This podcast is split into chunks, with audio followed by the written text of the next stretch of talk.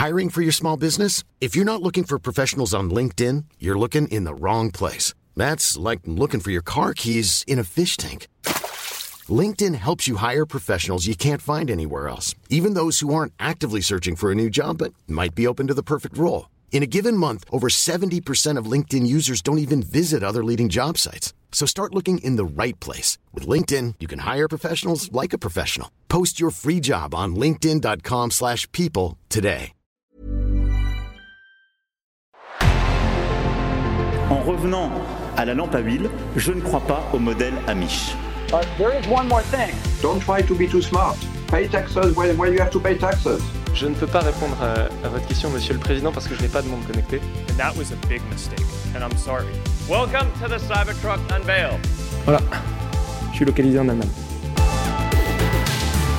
Signaux faibles, le podcast de siècle digital qui décode l'actualité du numérique. Bonjour à toutes et à tous, nous sommes le vendredi 10 février 2023. Vous écoutez un épisode de Signaux faibles, voici les actualités du jour. La Chine se retire d'un projet mondial de câbles sous-marins en pleine montée des tensions avec les Américains. Les licenciements se poursuivent chez les géants de la tech, même dans des secteurs centraux, on le verra notamment avec Microsoft. General Motors passe un accord de son côté avec Global Foundries pour sécuriser son approvisionnement en puces. Et on termine par parler de modération dans l'Union européenne avec Twitter qui est mal. Voilà pour le programme du jour, c'est parti pour la première actualité. Bonne écoute. La Chine a réduit sa participation à un projet de câble Internet sous-marin. Un projet mondial hein, qui devait relier l'Asie à l'Europe, tout ça dans un contexte de tensions importantes entre Américains et Chinois. Des tensions qui portent donc aussi sur le contrôle de l'infrastructure physique qui transmet le trafic en ligne mondial. Deux des plus grands groupes de télécommunications chinois, China Telecom et China Mobile, ont donc retiré leurs investissements combinés d'environ 20% dans ce projet. Leur sortie du pipeline CMEWE6 met l'accent sur la bataille entre la Chine et les États-Unis pour savoir qui construit et qui possède les infrastructures qui soutiennent l'Internet mondial. Le coût de ce projet est estimé quand même à environ 500 millions de dollars pour poser 19 200 km de câbles, reliant donc, je vous l'ai dit, l'Asie du Sud-Est à l'Europe occidentale. Le départ des deux opérateurs est donc le signe d'une intensification des tensions entre Washington et Pékin. China Unicom, une entreprise publique chinoise beaucoup plus petite, est tout de même restée impliquée dans le projet. Depuis 2020, les États-Unis ont refusé l'autorisation de plusieurs câbles de télécommunications sous-marins impliquant des entreprises chinoises ou reliant directement les États-Unis à la Chine. Pourquoi? Eh bien pour des problèmes de sécurité nationale apparemment. C'est donc un nouveau secteur technologique vital qui est touché par les tensions sino-américaines. Pour rappel, en octobre dernier, Washington a dévoilé des contrôles à l'exportation très stricts pour empêcher la Chine d'obtenir des puces avancées. Le consortium CMEWE6 comprend Microsoft, Orange, Télécom Égypte entre autres. Il a choisi la société américaine Subcom pour construire la ligne plutôt que l'offre de Hengton Marine. C'est cette décision qui a poussé les deux groupes publics chinois à se retirer. Le problème, c'est que certains experts craignent en fait que les tensions et les soupçons d'espionnage des deux superpuissances ne conduisent à un découplage de l'infrastructure Internet. Les entreprises américaines construisent déjà de plus en plus de tuyaux reliant les nations alliées et la Chine de son côté investit déjà dans ceux qui relient une grande partie de l'Asie et de l'Afrique. Pour d'autres, il y aurait une volonté des Chinois et des Russes de construire une infrastructure Internet nationale plus adaptée à la surveillance et donc forcément incompatible avec le modèle décentralisé développé aux États-Unis et aujourd'hui utilisé dans le monde entier. Il faudra donc surveiller de près, de très près, les évolutions des tensions autour de ces câbles qui revêtent aujourd'hui une importance vitale. Les licenciements dans la tech continuent. GitHub, propriété de Microsoft, a annoncé aujourd'hui le licenciement de 10% de son personnel. GitHub comptait environ 3000 employés. Hein. La société fermera également tous ses bureaux, en partie à cause de leur faible utilisation, et passera donc à un fonctionnement uniquement en distanciel. Deliveroo de son côté se sépare aussi de 9% de sa main-d'œuvre, une nouvelle qui arrive après une année 2022 très difficile pour l'entreprise, marquée notamment par la baisse de 40% de sa valeur. Mais revenons sur Microsoft. Microsoft a décidé il y a peu de licencier 10 000 travailleurs. Ça a été annoncé le mois dernier, et donc le géant américain a supprimé ce jeudi des emplois dans les unités des appareils surface, du matériel de réalité mixte HoloLens et de la Xbox. Ce qu'il faut noter, c'est que les coupes interviennent dans des secteurs, des divisions relativement importantes pour l'entreprise depuis quelques années. Les coupes dans une grande partie de l'équipe matérielle HoloLens, par exemple, remettent en question si la société produira une troisième version des lunettes, alors que ce marché eh bien, se développe. À l'unité Xbox aussi, des réductions sont survenues dans le marketing et le groupe Xbox Gaming Ecosystem. Pourtant, Microsoft ne cesse de mettre l'accent sur cet écosystème Xbox, notamment à travers le cloud gaming et le Xbox Game Pass. Ça peut donc étonner que ces secteurs soient autant visés. À noter que 10 000 emplois, c'est quand même 5% des effectifs de Microsoft. Et ce n'est pas fini puisque le mois dernier déjà, des licenciements ont frappé le studio de jeux vidéo qui fabrique les jeux Halo de Microsoft.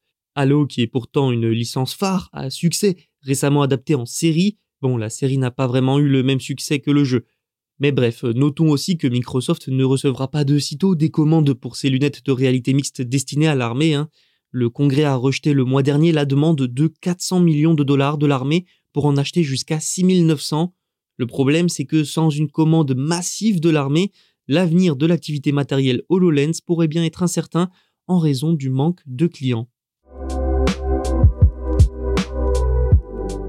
Un accord historique pour General Motors, le premier du genre, un accord avec Global Foundries qui a pour but de sécuriser son approvisionnement en semi-conducteurs et oui, vous n'êtes pas sans savoir que les puces, les semi-conducteurs, sont devenus juste vitaux pour les voitures modernes. Il y en a dans chaque voiture un nombre assez fou, mais avec les problèmes de pénurie qu'a connu le secteur ces deux dernières années, l'automobile a souffert aussi, forcément. Vous l'avez peut-être vécu, mais pour plusieurs constructeurs, il était difficile, voire impossible de livrer des voitures neuves dans un délai assez court.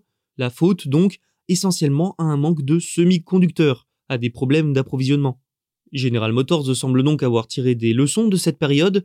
En vertu de cet accord, Global Foundries fabriquera les puces dans son usine de semi-conducteurs au nord de l'État de New York. Cet accord avec Global Foundries donnera un coup de pouce à l'entreprise qui ressent toujours les effets de la pénurie de puces. Et oui, un manque de semi-conducteurs a en fait fait perdre à General Motors sa position de leader des ventes au profit de Toyota en 2021. La société a même dû supprimer des fonctionnalités dans certains véhicules comme les chargeurs sans fil. General Motors s'est donc efforcé de verrouiller sa chaîne d'approvisionnement de véhicules électriques, un peu dans la précipitation, hein, pour répondre à la demande croissante des clients. En plus des puces, la société a cherché à conclure des accords avec des opérations d'extraction de lithium pour répondre à ses besoins de batterie. Récemment, General Motors a annoncé un investissement de 650 millions de dollars dans Lithium Americas, ce qui lui donne un accès exclusif à la première phase de production de lithium à partir d'une mine au Nevada. On le voit, l'ère où les constructeurs avaient plusieurs fournisseurs est peut-être révolue, du moins pour les puces. Premier test échoué pour Twitter. Twitter n'a pas terminé son premier rapport pour l'Union européenne sur la façon dont la désinformation est traitée par la plateforme. Rappelons juste une chose, dans seulement quelques mois, la principale loi sur le contenu en ligne de l'Union européenne, le DSA, s'appliquera, et avec elle, ses amendes. Des dizaines d'entreprises technologiques, y compris donc les grandes entreprises de réseaux sociaux comme Twitter, Facebook et TikTok, ont été invitées à remettre ce mois-ci un rapport, un rapport sur la manière dont elles ont mis en œuvre la charte anti-désinformation de l'Union européenne. Cette charte porte le nom de Code de bonne pratique sur la désinformation de 2022 et elle a été convenue en juin 2022.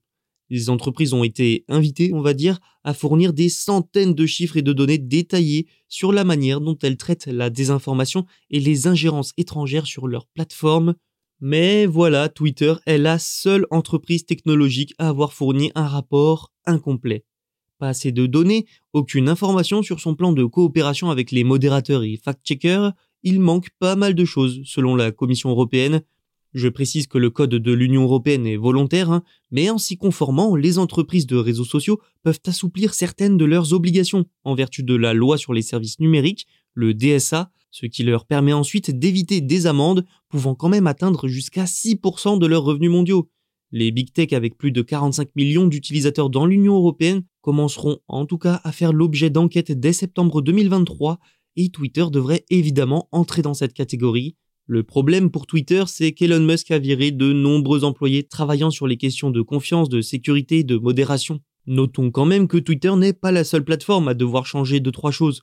Les avertissements qui apparaissent lorsque quelqu'un essaye de partager des publications potentiellement fausses ou trompeuses sur TikTok, Instagram et Facebook sont ignorés la plupart du temps. En moyenne, l'avertissement de Facebook a empêché les utilisateurs de partager seulement 25% des publications signalées. Même chez ces acteurs historiques, il reste donc de gros progrès à faire.